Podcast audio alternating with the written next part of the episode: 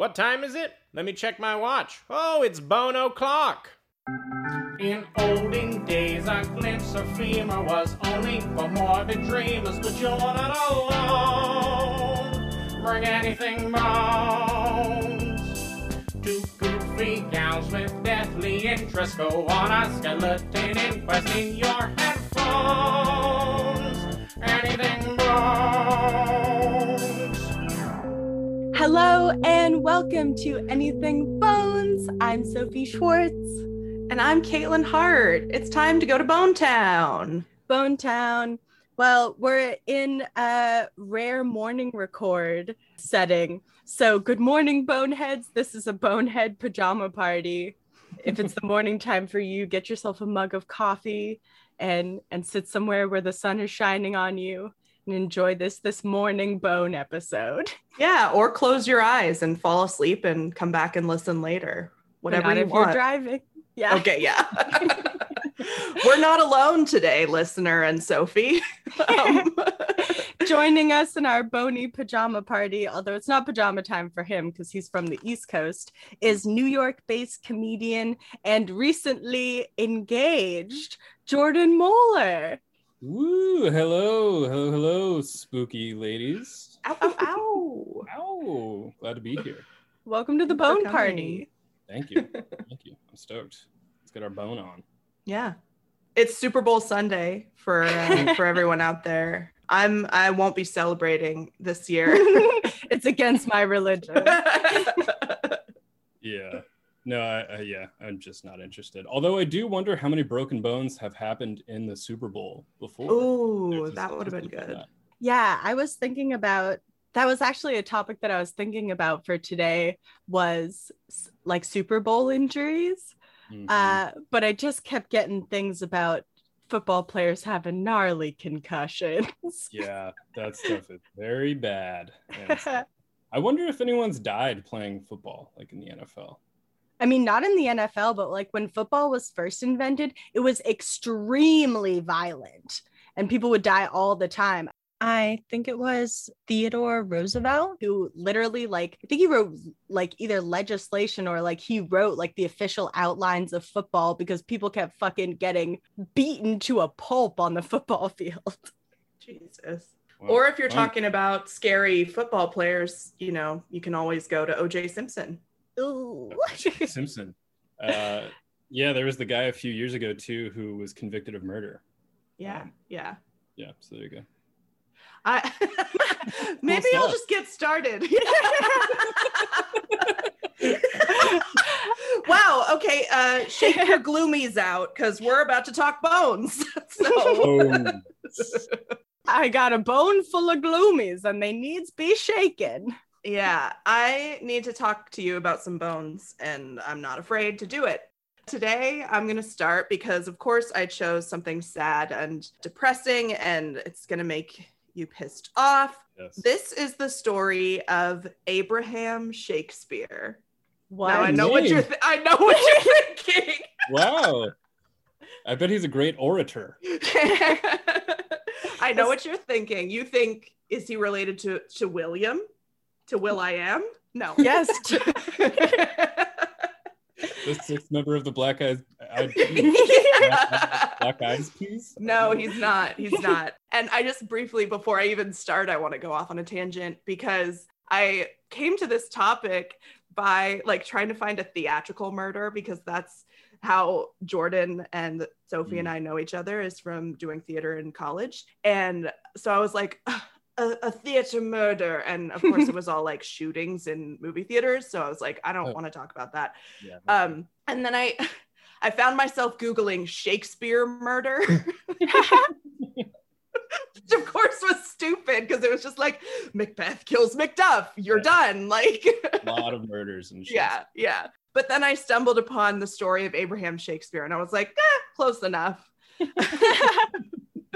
This is kind of what I was looking for.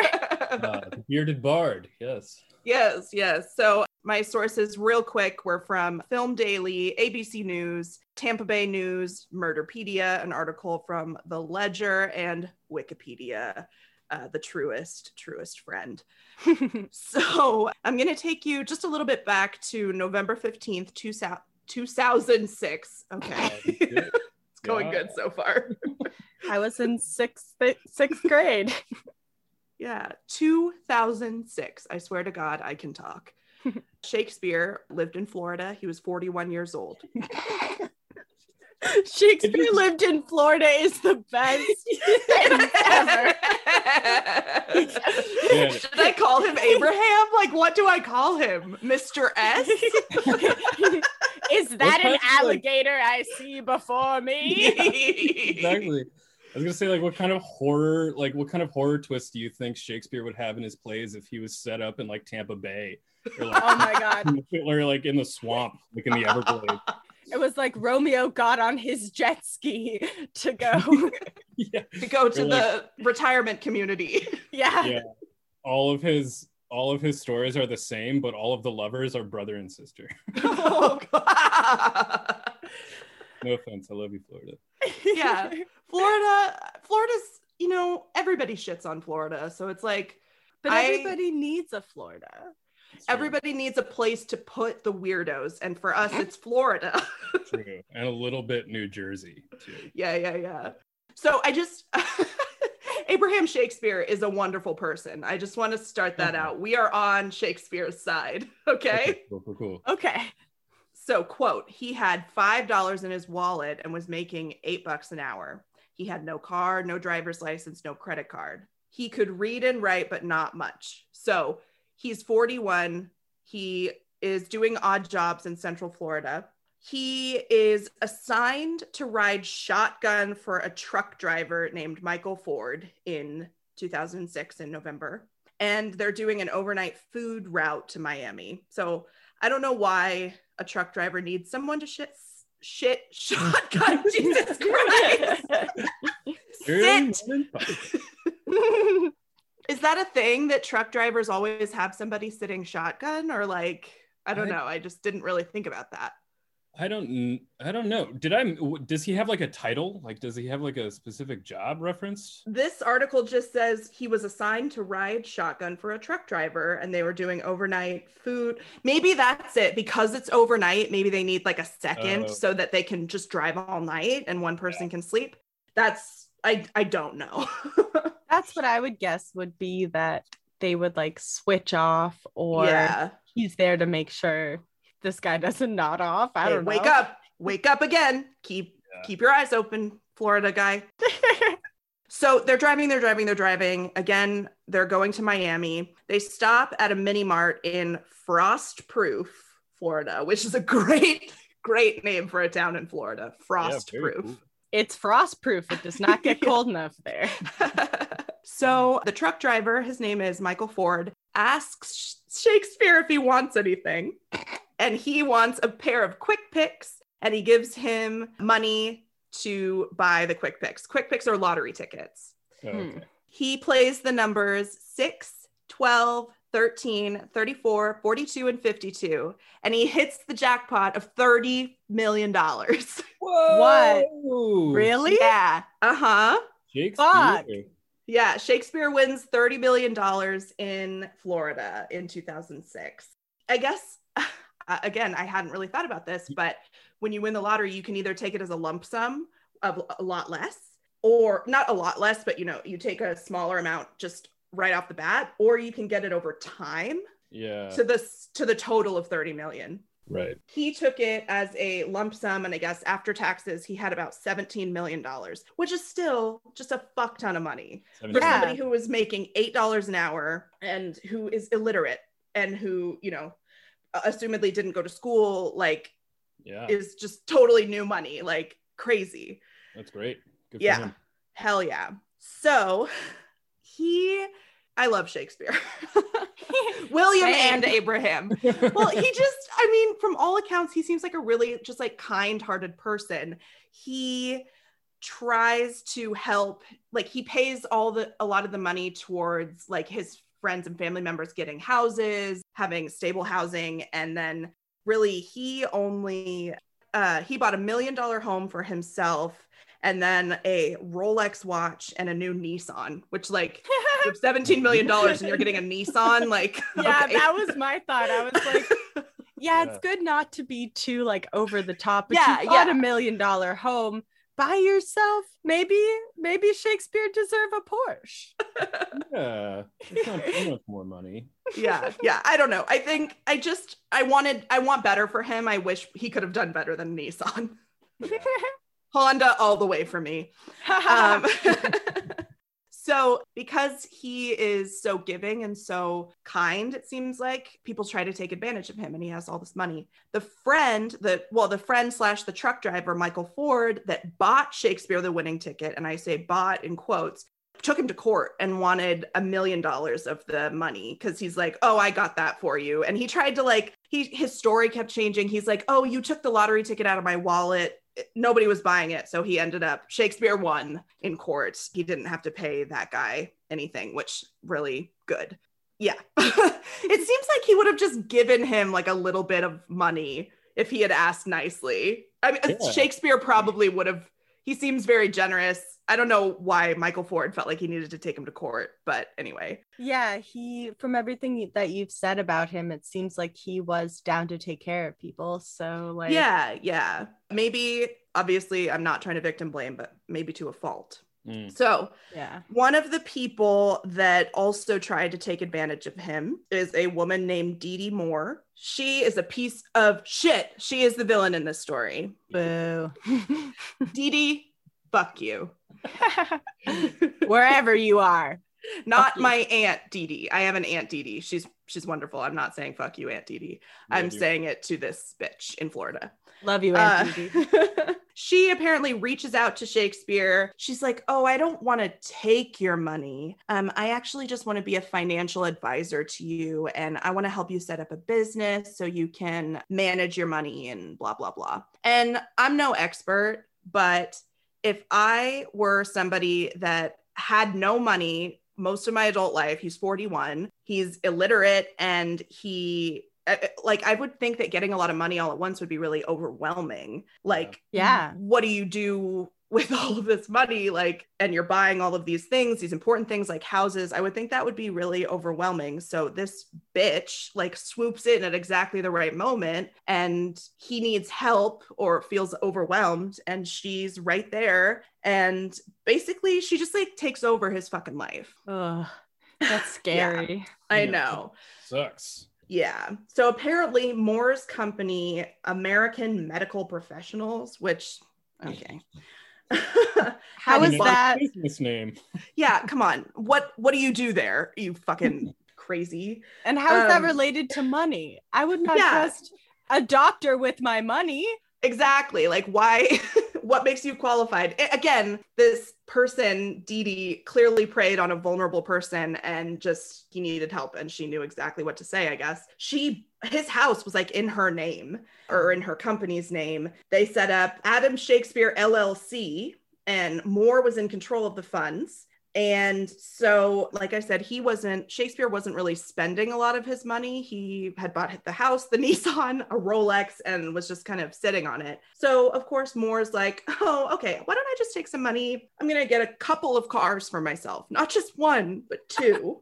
like, what the fuck? lady? You a few whips, a few Yeah. whips for the fam. I deserve this. and of course, I also deserve a vacation. I'm Dee Dee, and I didn't earn anything in this fucking life. So I'm going to take all of this. Fucking burn. all right, here's where it gets here's where it gets interesting and where we get to the bony part of the story. Bones. At some point, sorry, I want to hear that one more time. Bones. Bones. Bones. Uh, Huh. yeah, good, good, good, good. I'm sorry, what's this podcast about? Bones. I love it. yes, very good. So Shakespeare goes missing without a trace F. at some point after the companies had been established. Yeah, he um he's gone and Police actually end up questioning Moore. I'm getting a little bit ahead of myself, but Moore gives a variety of different excuses to the police and also before them to Shakespeare's family. She sends text messages from Shakespeare's phone to his family members to make it seem like he's still alive. Oh, Yeah. Super, super messed up and calculated. At some point, she's also she's spending all this money, and oh no, she gets herself into some financial trouble. Her plural cars were about to get repossessed because she fell behind on her payments. She, ugh, this is bad. She faked a rape and kidnapping like assault, saying that's why she was behind on her payments. And of course, she was punished and charged because that was fake. That's that's fucking mm-hmm. horrific. Like Yeah, yeah, That's- disgusting. that's the opposite of helping the cause of like victims of sexual assault. Doing that helps people who want to discount victims of mm-hmm. sexual assault point to this kind of fucking bullshit. Yeah, exactly, Totally exactly. anecdotal. Yeah, and also like how bad of a con woman do you have to be to fall behind payments on a car with someone else's money? Right. yeah, like Yeah, it's like you really imagine fucked up. She does what she doesn't have the money. I think she does. I think she has Yeah. it. yeah. Yeah, just la- lazy conning, lazy Yeah, con. yeah. She's a bitch and she's lazy the worst things to be. and a liar. Um, so friends and family are quick to alert police because they haven't really heard from him in a while other than through texting. And his style of texting was actually what tipped them off. Because remember, I said he was illiterate. So he would send mm-hmm. small text messages. And when the text messages started to sound more coherent because they were from Dee Dee Moore, his family was like, this is not right. Bad con woman. Yeah, Terrible bad. person. So she tries so so hard to cover this up. She tells a variety of stories. Like she cannot keep her story straight mm-hmm. about what happened to Shakespeare. She says, "quote He has gone to Texas, Jamaica, Puerto Rico, or Orlando, which is probably not that far away from them in Florida." Yeah, I was Whatever. gonna say, or yes, the the way out of bounds, Orlando. Yeah, yeah. like what? She said he was sick in the hospital. She said he was tired of people asking him for money, so she had helped him to run away to escape the the drama of ha- mm-hmm. having to talk to people about money all day. Oh yes, sure. Yeah, yeah, yeah. So police, when they finally check out Moore's home, nine feet under her backyard, they find his body, oh. Shakespeare's body. He was Oh. seven at the time of his death. He'd been shot twice. His death was sometime around April 2009. And he actually, she pulled it off for a few months because he wasn't reported missing until November 2009. Wow, why is that? Because she had been covering up tracks. His, his Yeah, tra- because she had been telling all these lies, I think, and been texting people that finally was okay April, May, June, July, August, September, October. So about seven to eight months, she was able to keep this up. And that was when she fell behind on the car payments and all this shit. And then, so he was found in her backyard. His body was found in January 2010. So um, not that long ago Yeah. More now again she's trying to get herself out of this. So she blames the death on drug dealers her own son who's 14 What? and then yeah apparently she tried to blame it on her son. Come and on. then she uh, says oh no actually i killed him in self-defense. N- no. No, shit. No, no. police find evidence that she offered somebody a $200,000 house to report a fake sighting of Shakespeare. They also allege that she sent the victim, she sent Shakespeare's son, because Shakespeare had two sons, she sent him $5,000 in cash that was from Shakespeare, but really it was from Dee Dee. And she, like I said, she was using the victim's phone to text people to make it seem like he was still alive. Mm. Shakespeare's mother also testified that Dee Dee told her that her son had AIDS and that's why he was missing. It like she really just had no uh, boundaries that she wouldn't cross. Yeah, I Um, was pretty gonna say it. It seems like there's nothing that this woman wouldn't say to cover up her own No, crimes. no. The mother of one of Shakespeare's children said that Dee Dee actually told her that he ran off, quote, with a lady from the bank. too, which is like, what? Jeez. Dee Dee was caught uh, on a Walmart surveillance video paying cash for gloves, duct tape, plastic sheeting, and other items that were found by Shakespeare's body. And of course, divine retribution. On December 10th, 2012, Dee Dee Moore was found guilty of first degree murder. She declined to take the stand in her own defense, and her lawyers didn't even call a single witness. Um, so I don't know if they had just given up or I, I don't know.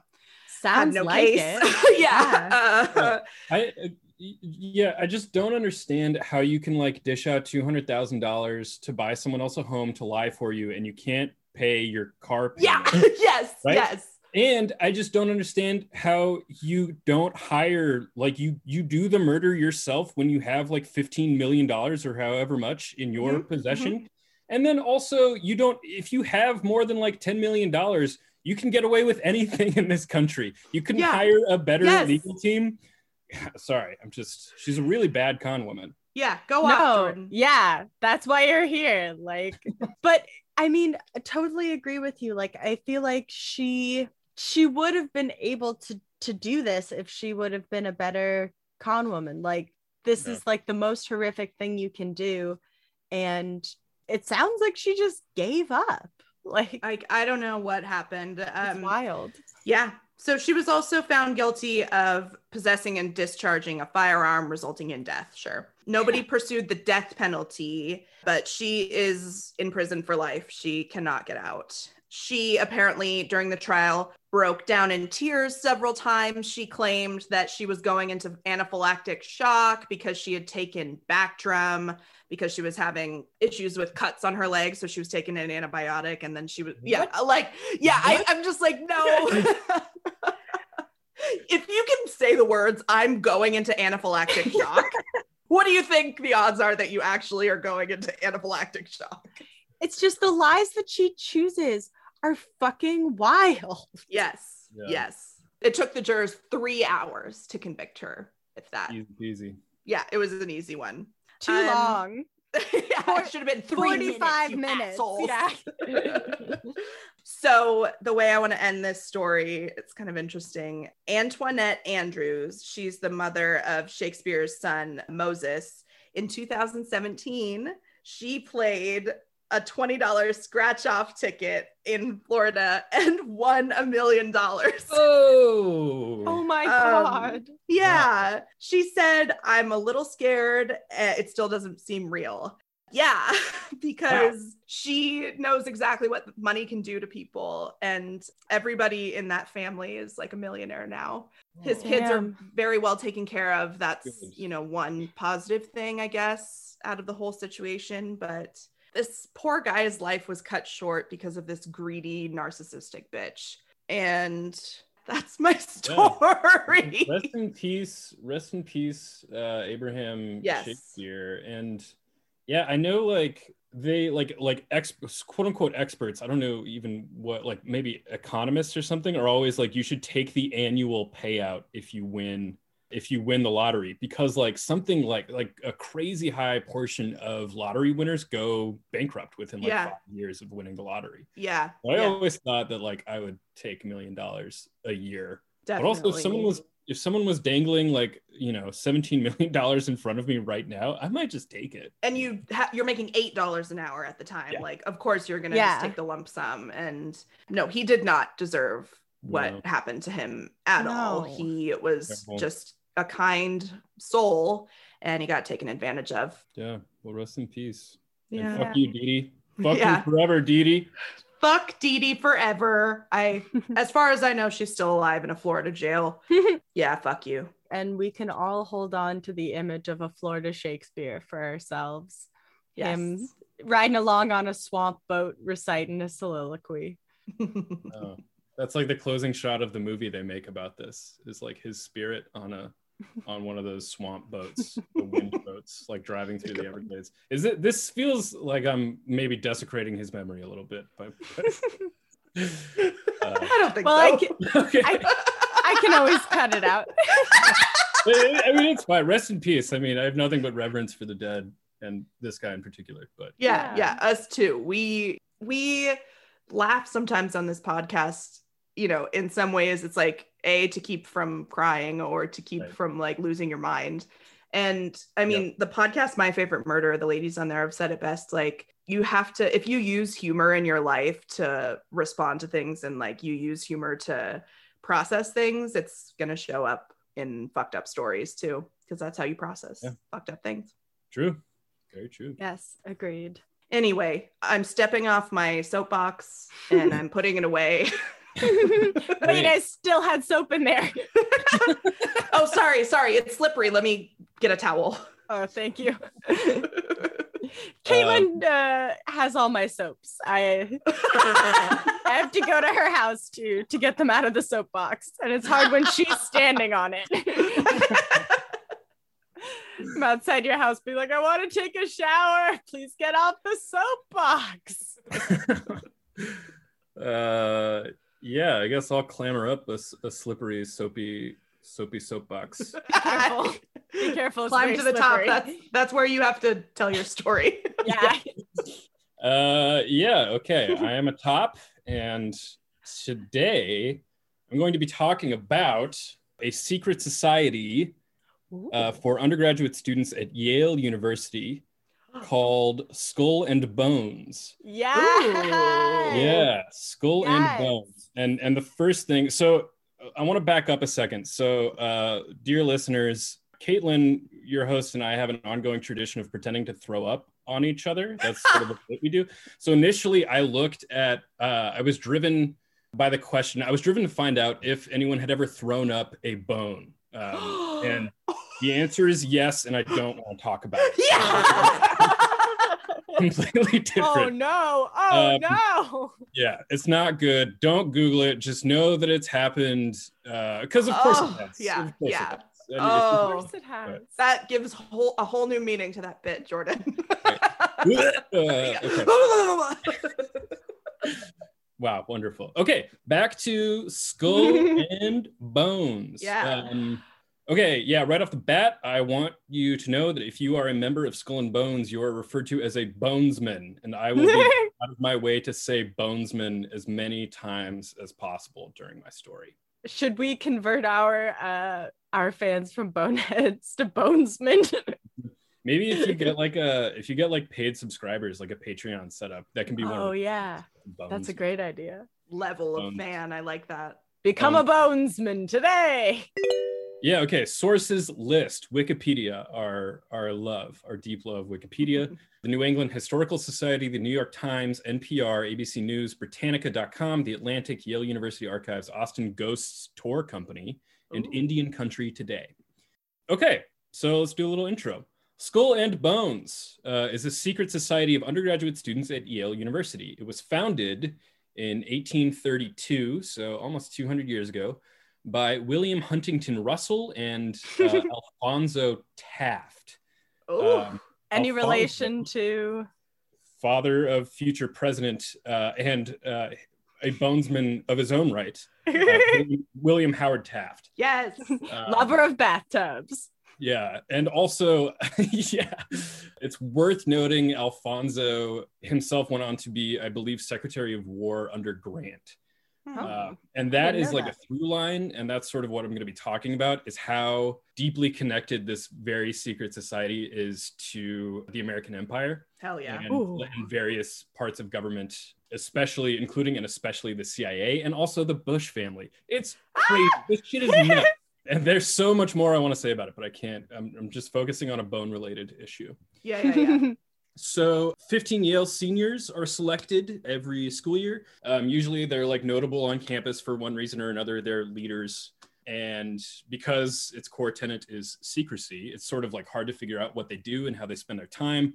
I would imagine they do like very lame initiation stuff, like, you know, blindfold each other and like put marshmallows in each other's mouths and like that. that Um, sounds fun. yeah, they love death. Like their whole aesthetic is death, and all of their little dinner parties and whatever are like themed always to be around death and very macabre. Huh. Ooh, Huh. fun. So they have a few different properties, including so they have like retreat properties. I think one is in New York. And then they have a building in New Haven off campus. New Haven is where Yale University is. And they have a building off campus that's called the Tomb. Um, do they hang out? Do Yeah, they hang out in the tomb? I think they do. They do their weird little stuff with each other in the dark. dark they do their little marshmallow ceremonies in the tomb. yeah, yeah, they're little marshmallow. Yeah, now I just imagine like all of these like 22 year olds walking around with like hands full of marshmallows and Just And popping maybe- them in each other's mouths like a Marco They- Polo situation. They're all they are drinking quote unquote blood, but it's just like Franzia from the store. Slap the bag as they walk by it. Uh, yeah, exactly. So the tomb holds various bones and skulls that have been collected by previous bonesmen. They sort of have a weird thing about like collecting famous bones. Um, and that is that's what I'm going to be talking about a little bit later on. So yeah, the tomb is where they do their sh- their shit, um, and their properties altogether are valued at around 4.5 million, um, Whoa. which is Shit. And it's managed by uh, an organization called the Russell Trust, I think named after William Huntington Russell, one of the founders.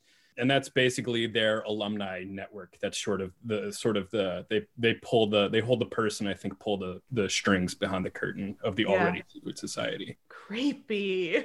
uh, Very weird. A little more history and context. Uh, it did not allow black males in, into its ranks until 1965 because you know Racism. and all that.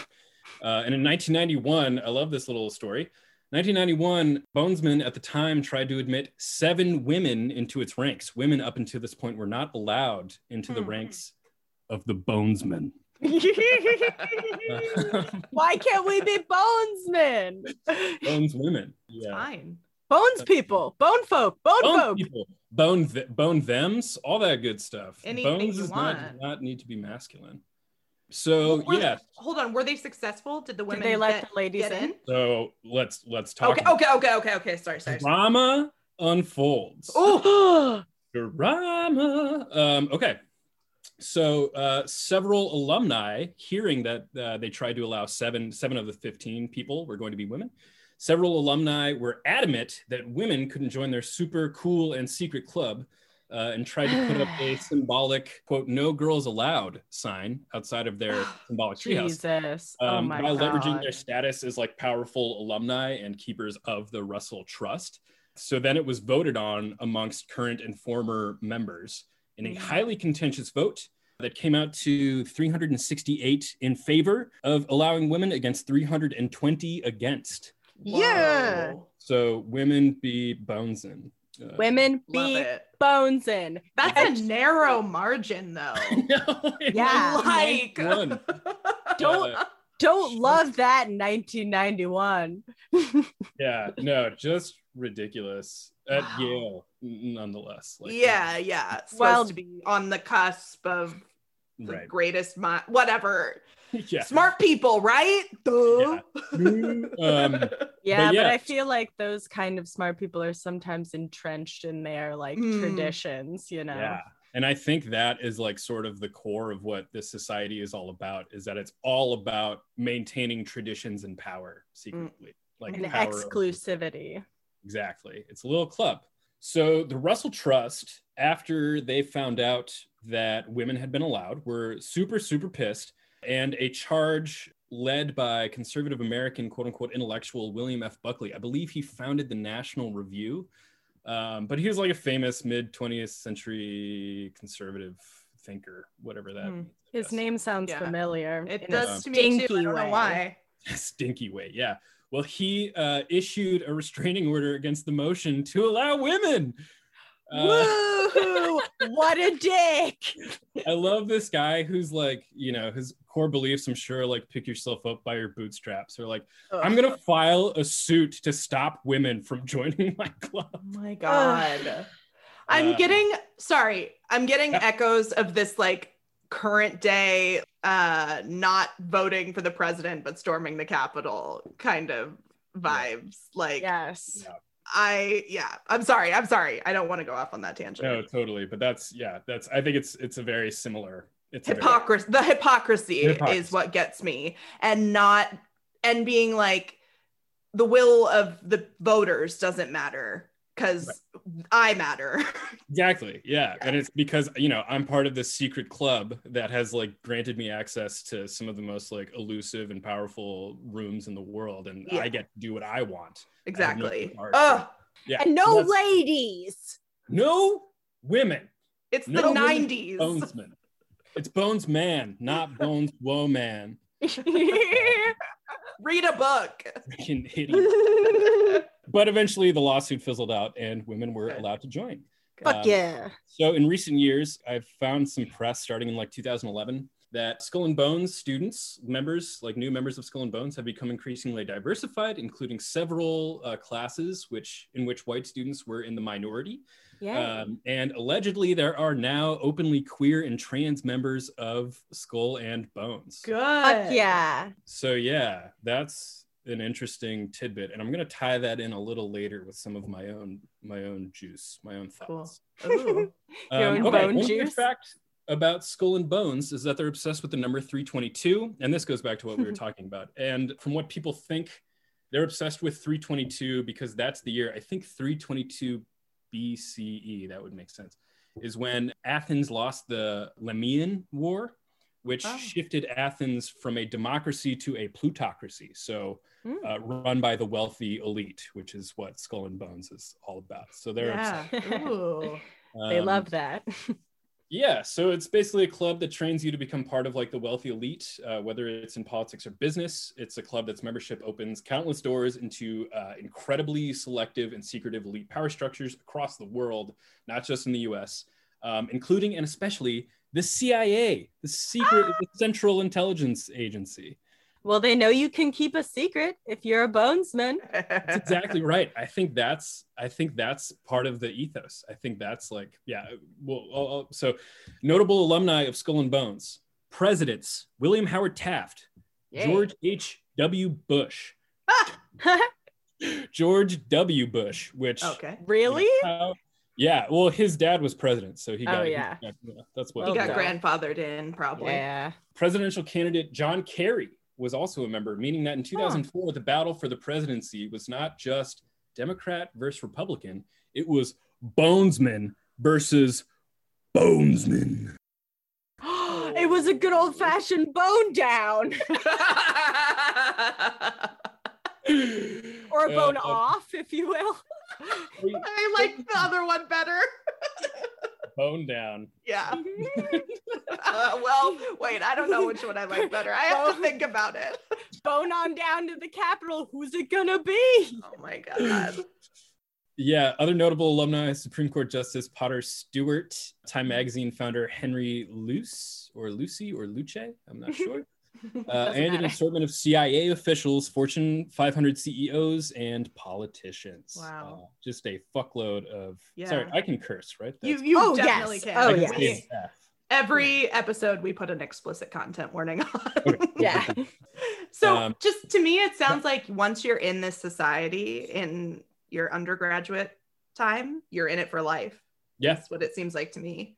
Yeah, and you're minted. You, I Ugh. assume, like their um, retreats have like previous bonesmen, just have like alumni, as in like heads of state and like and Yeah. like you know billionaires come and just like shoot the shit with a bunch of like 22 year olds who will go on to to run the world. Yeah.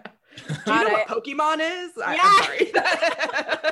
That's probably not a conversation they had. oh my god i i would give anything though to be a fly on the wall in like Yeah. one of those like retreat parties because like just such a mix of like i'm sure these skull and bone members the young ones are very dignified. They're yale students so of course they're snooty snooty. But i mean once the old folks have gone to bed those guys must be partying. They're like throwing ketchup on the wall be like look it's blood.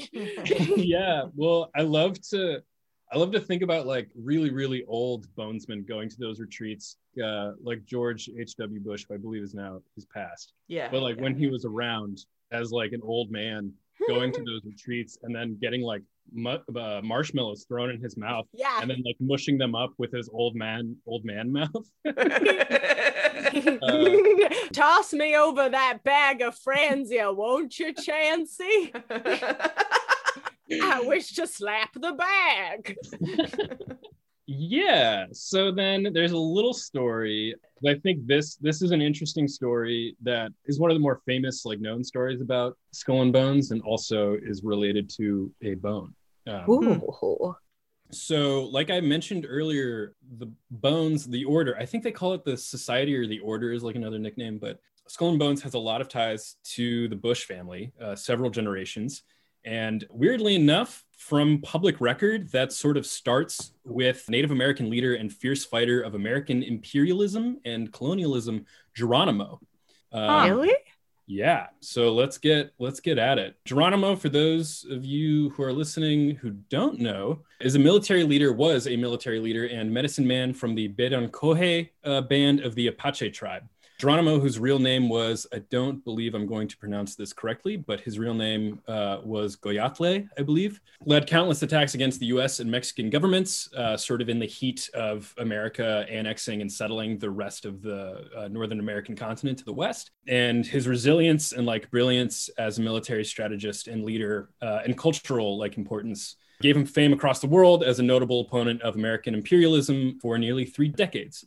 Wow. Eventually, he surrendered with only 35 men left and spent the rest of his life imprisoned by the US military, by the US government, where he would eventually die in Fort Sill in 1909. That's so Um, fucked. Yeah, really horrendous stuff. And it's only going Yeah, to get no. worse. Like I said, you know, reverence for the dead. And, but it's important to talk about how awful people are, Yeah. Yep. especially to the dead. Mhm.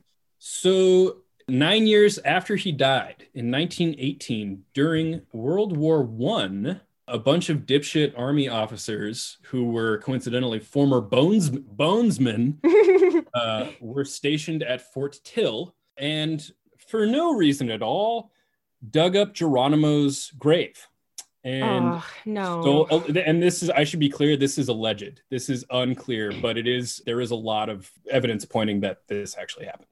So they dug up his body and they took his skull and they sent it to the tomb in New Haven, Connecticut, where uh, it was put on display as a famous Ah. skull and where it may still be on display today. It's unclear. Yeah. Um, and yeah, without going into too much detail, it is also allegedly ritualistically desecrated. Um, Ugh. without like getting into too much detail sexually.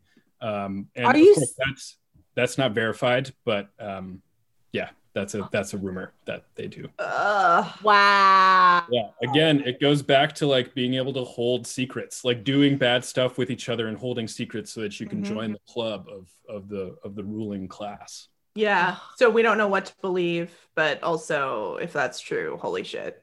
Fucked.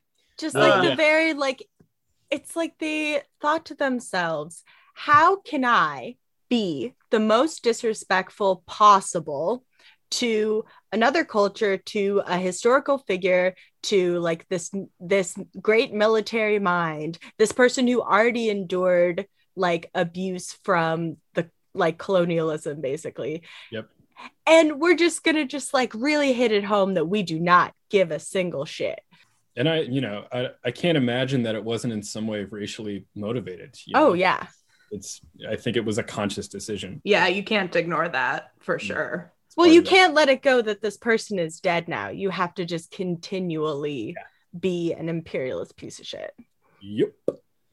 So the guy who led the racist grave robbery, one former bonesman, an all-American, very cool guy, just kidding, absolute asshole, Prescott Sheldon Bush, father of future Oh. president and bonesman George H.W. Bush, and grandfather of future president and bonesman George W. Bush. It goes all the way to the top. Right to the Oh top, my literally. god. So not only did this guy like dig up this grave, like this horrific racist crime, he also then spawned like two horrific presidents. Not to get too political, but you know, Right, right, right. But he's directly yeah. responsible for a lot of bad stuff in American history. I mean, you're allowed.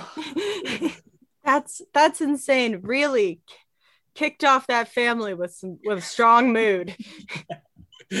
yeah. Yeah, so like I said, none of it is verified, but uh, the rumors were seemingly substantiated in 2005 when a letter from a bonesman was discovered that was written in 1918, the year of the desecration, that described the crime in great detail, along with a, a few other items that were known to be collected from Geronimo's grave, Wow. like a horse horse stirrups or something else. Ten years later, in 1928, the army covered Geronimo's grave with concrete and built a stone monument on top of it, making it impossible or nearly impossible to examine the remains. So that's part of why it's hard to verify. And also, why did the army build like like build a mausoleum on top of it? Very What- interesting.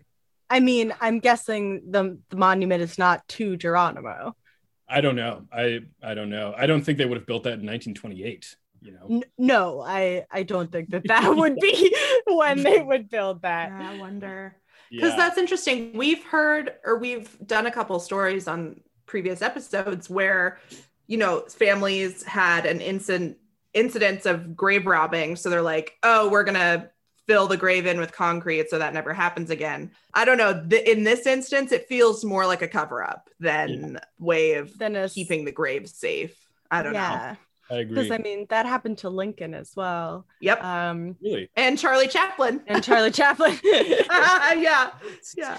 we love a good grave robbing, but this is a horrific grave robbing. Honestly, Yeah. I mean, no grave robbing is a good grave robbing, but Yeah. This is this really is is astoundingly cruel. Yep. Um, Wow. So the rumors were real enough that the descendants of Geronimo in 2009, I believe his great grandson named Harlan Geronimo, sued Skull and Bones in 2009 to get Geronimo's skull back. Yes. Yeah. And so I had a hell of a time. So when I was researching that, there was press everywhere in like February of 2009, places like New York Times, ABC, NPR, very credible places Mhm. were publishing articles about how Geronimo's grand great grandchild was suing this very secret society uh, and sort of like digging up some of their dirt, for lack of a better phrase, to get this this like to to like rectify this horrifying crime. And if you're in a secret society, like that's the last thing you you want yeah, is to be Right. blown up in the New York Times. On July 27th of 2009, I believe, a DC judge dismissed the case. Oh. Unclear why. Yeah, it's really hard to find out what happened. Uh, allegedly, the skull might still be there. Yeah. Um, who knows? yeah. Wrapping up in review. Yeah, so like I said, all of this press comes out in 2009 about this like horrifying racist crime that was done by like not not only done by members of this society but became like a core tenet became like a celebration of of Yeah. this order and so i think it's really interesting that in 2011 like i said earlier you start to see press come out about how skull and bones is diversifying and and like yeah. like admitting trans people and uh, like openly queer people and people of color and, and black people and indigenous people well i don't know if there are any indigenous people that's not verified but but i i can't imagine that those two incidents aren't related yeah. uh, yeah. that they didn't like rebrand Calculated. Yeah. Seems like. yeah so that's really all i have to say other than if anyone wants to know more about it you should look up how many people out of skull and bones went right into the cia while they were like mid 20th century like 50s 60s just waging war all over the world it is crazy how uh, how far the thread goes Wow. So, That's so that's so insane because I feel like and this might open a can of worms and I want to get to to my story as well but it's just insane that there are these secret societies that do have so much reach and so much pull in places like government. And you know economics and different areas of society and yet we still have these groups of fucking whack jobs who are like these other secret societies these made up secret societies are the one controlling it. it's like it's no it's not that look just right over here just to your left you don't need to make one up it's right They're over there already there. Yeah, that's a good point. So yeah really good perspective good Well, job, Jordan. yeah that was I didn't that know was about that at all. Thanks. Yeah. Yeah. I had a really, really fun time researching that. I actually heard about that on a on another podcast a few months ago, and I was like, I wonder, like, I want to know more about this. So it was fun Yeah. to dive in. Yes, Nice. excellent topic very uh very enlightening and I'll think differently. I mean, I already think differently about the Bushes, but now even more so. Yeah, and I'm not going to Yale, okay? No, I'm just kidding. It was never on the table. Yeah, I mean, it's easy, you know, as an outsider to talk about how much I hate uh, Yale as someone who never would have gotten into Yale. yeah, that's the thing. It's like, you know, we can crap on the Bonesman all we want, but Yep. I, I'm not Bonesman material. Um, no. No. oh, neither. God. Nor do I want to be, honestly. No, if that's what the Bonesmen are up to, I'm not sure if I want to be a part of it. But I'll tell you something that I would like to be a part of if I could time travel. Hey. I would like to be a part of a Roman funeral because they sound lit as hell. Yeah. Yeah. Are you talking about an ancient Roman funeral or like a current Roman funeral? Ancient Roman funeral, Oh, bitch. okay, we okay. going way back. My sources for this were an article from ancient.edu, Wikipedia, of course, laphamsquarterly.org, ancient origins, ancientrome.info, thecollector.com, and latininscriptions.assam. oh, that can't be right. Anyway, here we go. Oh, I'm so excited for this. Yeah, for our listeners, Jordan is a lover of ancient Rome. It's a fascinating time. He, even along with past guest and close friend Darren Schultz, did a whole sketch about ancient Rome for our charity fundraiser we did a couple years ago. Yep. And- And great time. It was wonderful. Yeah. So I was looking into ancient Rome. I was going to talk about gladiators because I'm interested in gladiators. But when I was reading about gladiators, I read that the gladiatorial games actually started as part of ancient Roman funeral rites. Wow. I didn't Yeah. know that. Yeah. Cool. And so I was like, well, if that's part of it, I would like to know what else goes down at a Roman funeral. if this is just part of it. So so let's walk through it. And you'll be surprised at how many things from Roman funerals we see kind of represented in our idea of a Western funeral today. Mm. It's it's very fascinating. But kind of like our funerals today, ancient Roman funerals were symbolic of the passage between the world of the living and the world of the dead. And in Roman society, it was incredibly important to honor and care for and remember the spirits of the dead so that they could become ancestors and protectors of the living. So mm. we see this mythological idea that you must care for, remember, and service the dead in such a way that they will protect you from the afterlife. And so if but if the dead were neglected, if you know the dead body and their memory were neglected, they would become malevolent ghosts Oh shit. and come and wreck your shit.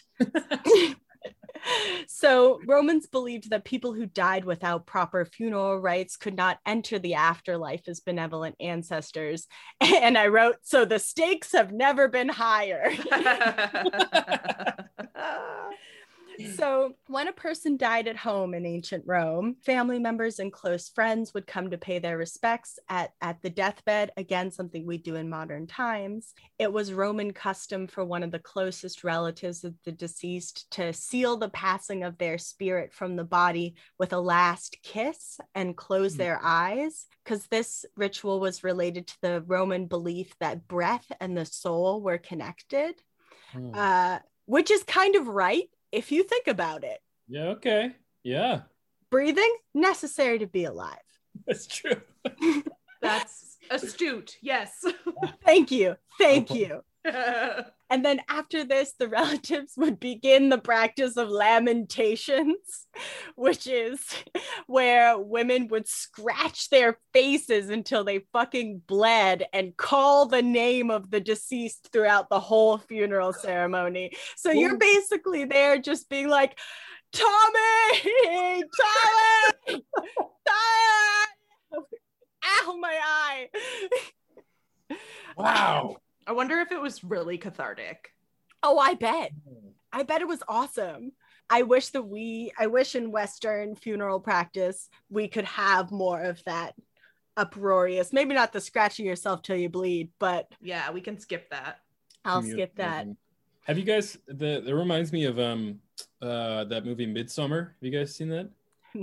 I've been told that it's too scary for me. It is uh, bonkers, but there's one point where a woman is grieving and she's like screaming and crying, and then all of the other women in this little commune they're in start like mirroring her. It's it looks like an acting class, and they start like doing it with her, and it turns into this like really beautiful and horrifying scene where all of these women are like on all fours, like screaming at each other, and like and, and it's like it's very clearly like is is to support this woman who's going through something. So, Yeah, yeah, interesting. Yeah. Yeah. I feel like that is very connected to this. There's very much an atmosphere of like the show of of Mm. of grief to support the the family.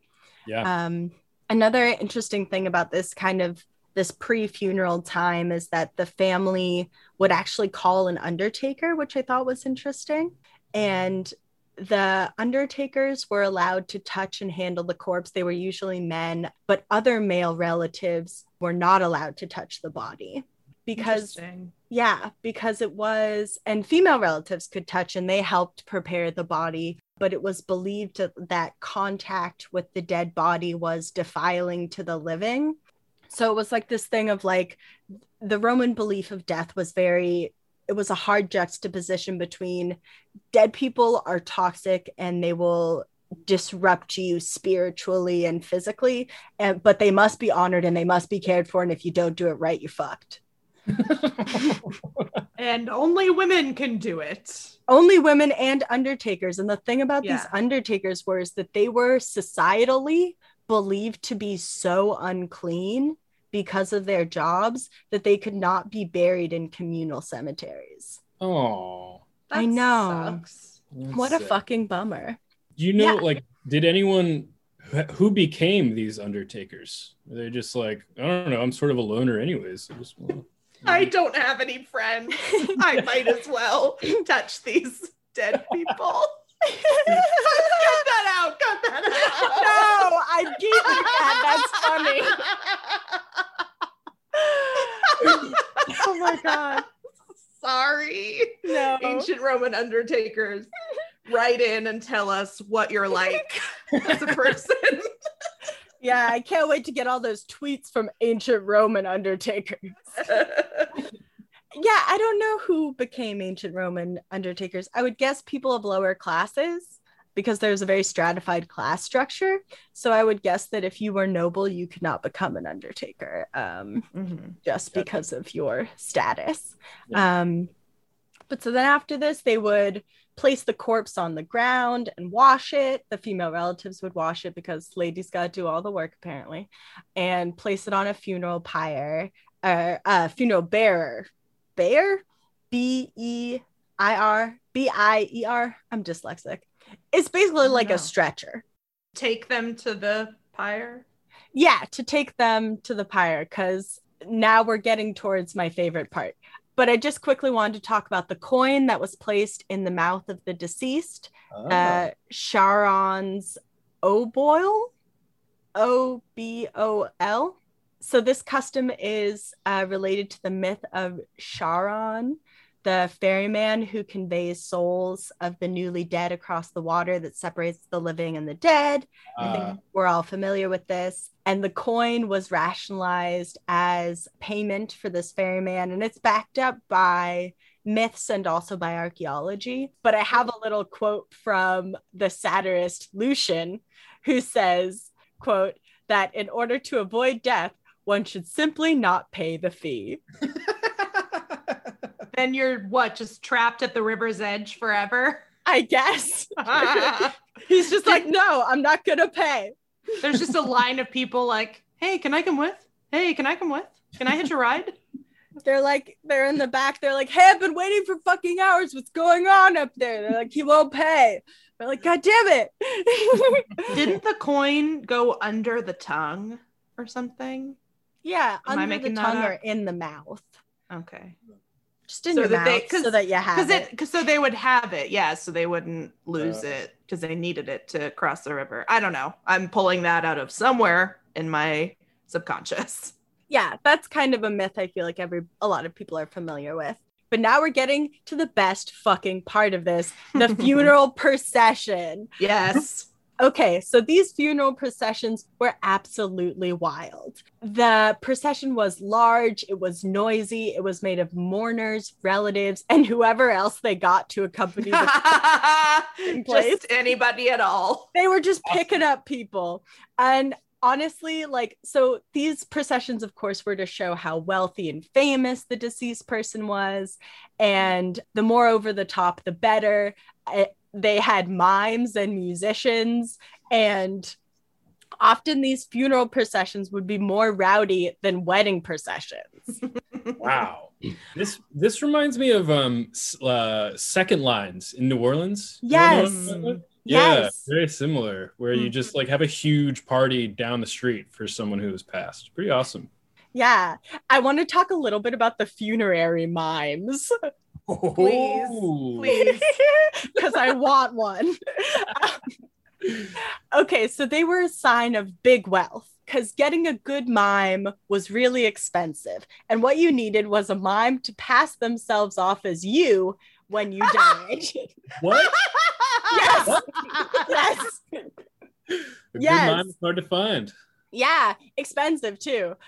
So the the top tier of these mimes would follow their clients around throughout their entire lives, watching their gestures, mannerisms, favorite sayings, so that they could put on the best imitation of them when they died. What what what happens if the mime dies before the person goes? You're fucked. You gotta find a new mime. You gotta find a the mime to do the mime. Yes. Again, a line of people just imitating each other. It's the first guy. Ah, that is Wow. so weird. But so they would walk with the procession, waving at people and wearing a mask of the dead person's face and their old clothes. But these imitations weren't always flattering to the dead person. Sure. Uh, the best mimes were, of course, comedians. I have a little quote from Ancient Origins, a piece written by Mark Oliver, Mimes, Paid Grievers, and Masks, the insane theatrics of Roman funerals. Quote, the Emperor Vespasian died, his funerary mime poked fun at the dead emperor's tendency to be a little too frugal. During the procession, he asked how much this whole thing was costing him. and when he heard someone say 10 million sesterces, he called back, Give me a hundred thousand and fling me into the Tiber. wow, fun. Yeah. And uh, it was said that Julius Caesar and Emperor Julian hired funerary mimes. So it was probably common practice for emperors at the time. Professional mourners were also a big part of the procession. And these were usually women who were not related to the dead person at all and who were who were paid to be there and who were as openly sad as possible.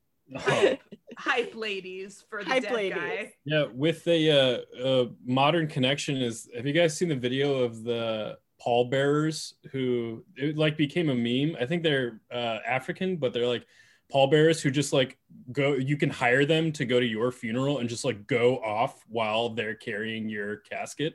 It looks awesome. But Wow. Yeah, I love that. I think professional mourners are show up in a couple different cultures. I think it's really funny that So- it's a sign of wealth of like I can pay people to be sad for me. wow, yeah. Also, the funeral director would hire actors who looked like the dead person's ancestors and would fit them with the mat the death masks of the ancestors' faces, which were usually from past funerals. Oh my And they- god. And they were This is called so elaborate. I'm sorry. no, it's so elaborate. But again, they would dress up with the mask of the dead person's face and in their clothes. And they were supposed to wear the most high ranking clothes, like that their family had achieved to show off that i wrote it was a way of saying me and my whole family are big shit. So rich, much military. Too good. So then the next step of the funeral would be cremation. The body was taken to the necropolis, the city of the dead, and put on a funeral pyre and then burned. And the ashes and fragments would be put into a funerary urn.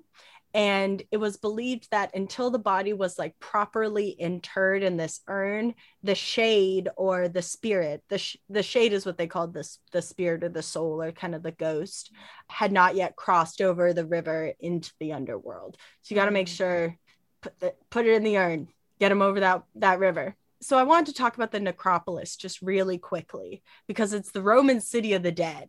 It's What so is cool. going on? Yeah. So if you're on the road to Rome, the necropolises are going to be the first thing that you see because it's basically like almost a mirror of the city itself outside of the bounds of the city, but it's completely abandoned because it's all dead people.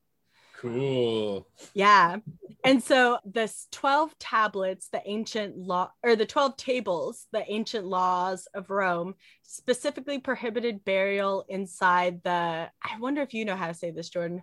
Pomer I keep reading it as Pomeranian, but it's Pomer Pomerium Pomerium I don't know. You're probably right. I don't know. It's Latin. So outside of the. Pomeranian, which is like the symbolic edge of the city uh, defined by its walls. Uh, and a boundary marker outside the city made it clear what the rules were. And this is a quote of a translation of the boundary marker for Rome.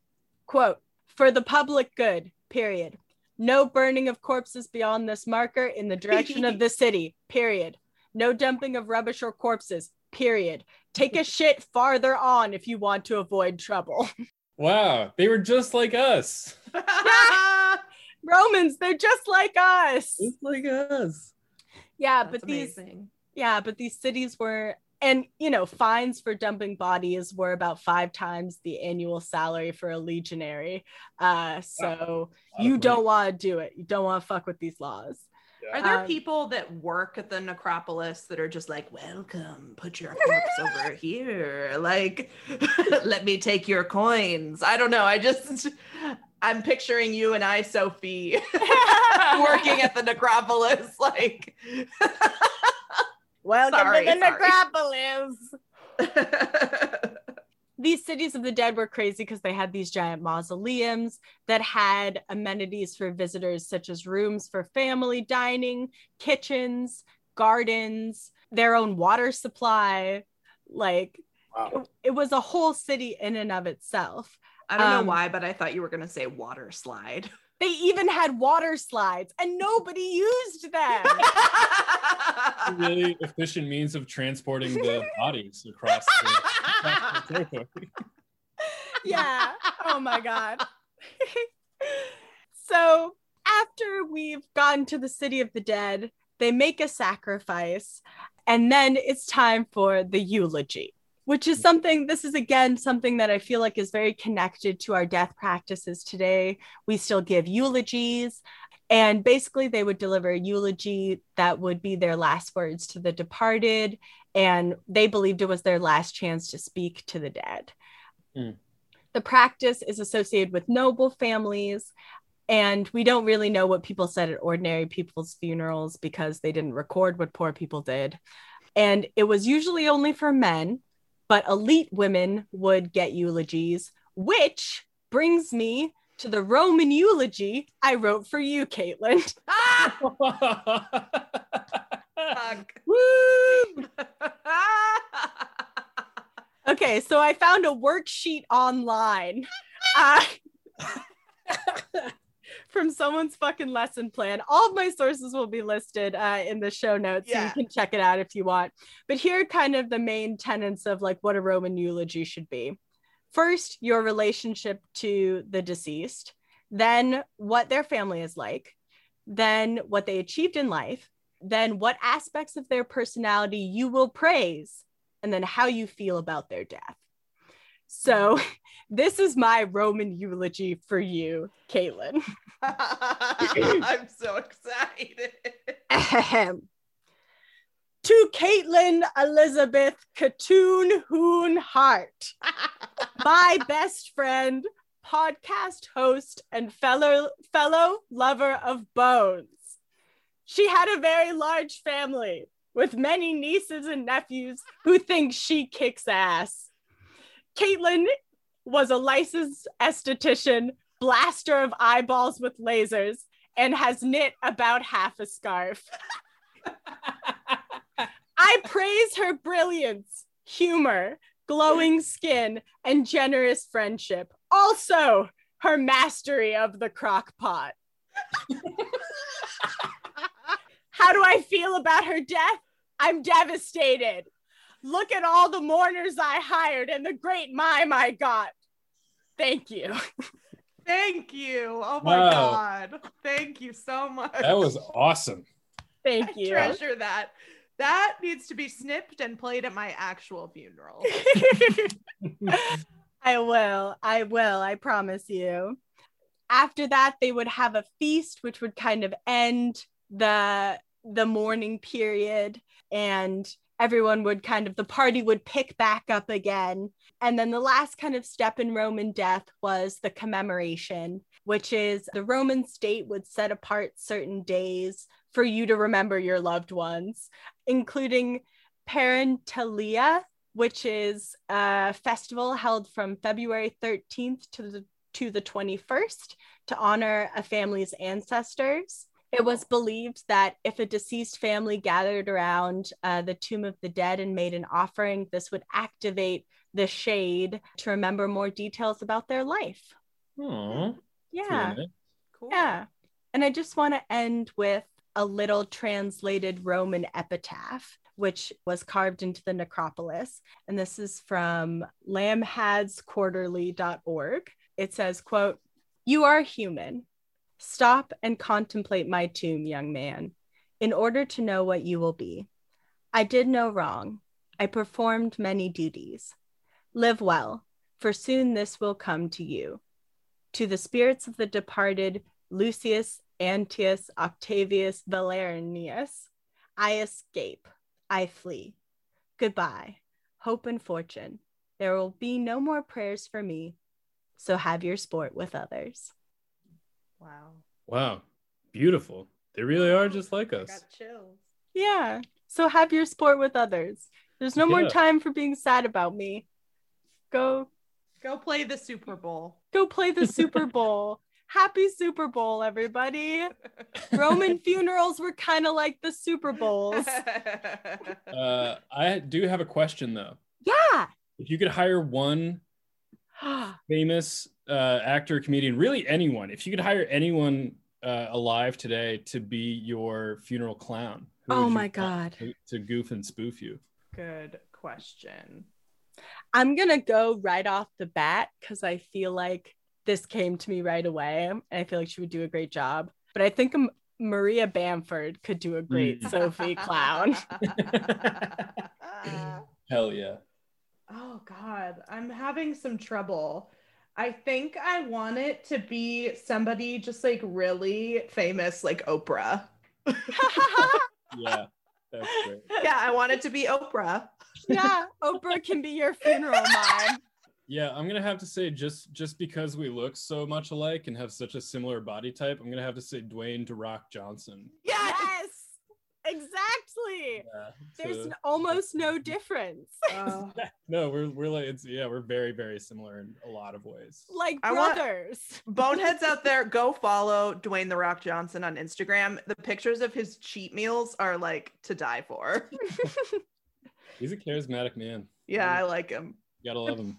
The pictures of him doing his daughter's hair are very cute. Yeah, yeah. Um, Jordan, what's your favorite bone? Oh man, I should have thought about this.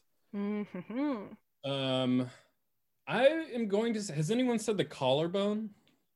I think Grace did, F. but you can say it too. Yeah.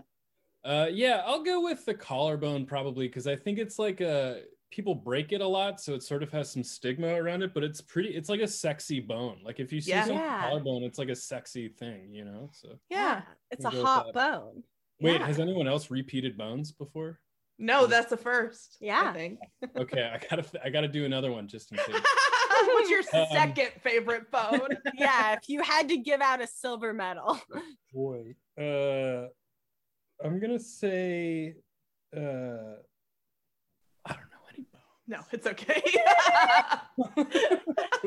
collarbone, collarbone will do just fine. Only Great. collarbone. We're big collarbone one. fan. Yeah. Yeah, yeah. I uh want to point out too. This is our twentieth episode. Hey, Yeah.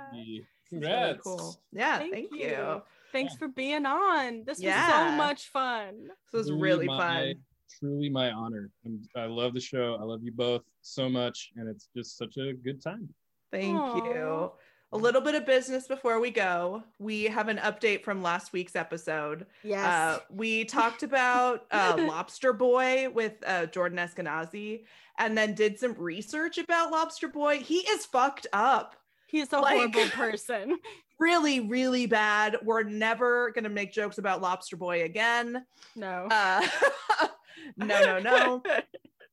and stay tuned because next week's episode is going to be all about Black stories. Since it's Black History Month, we're going to highlight some Black stories next month. So stay tuned.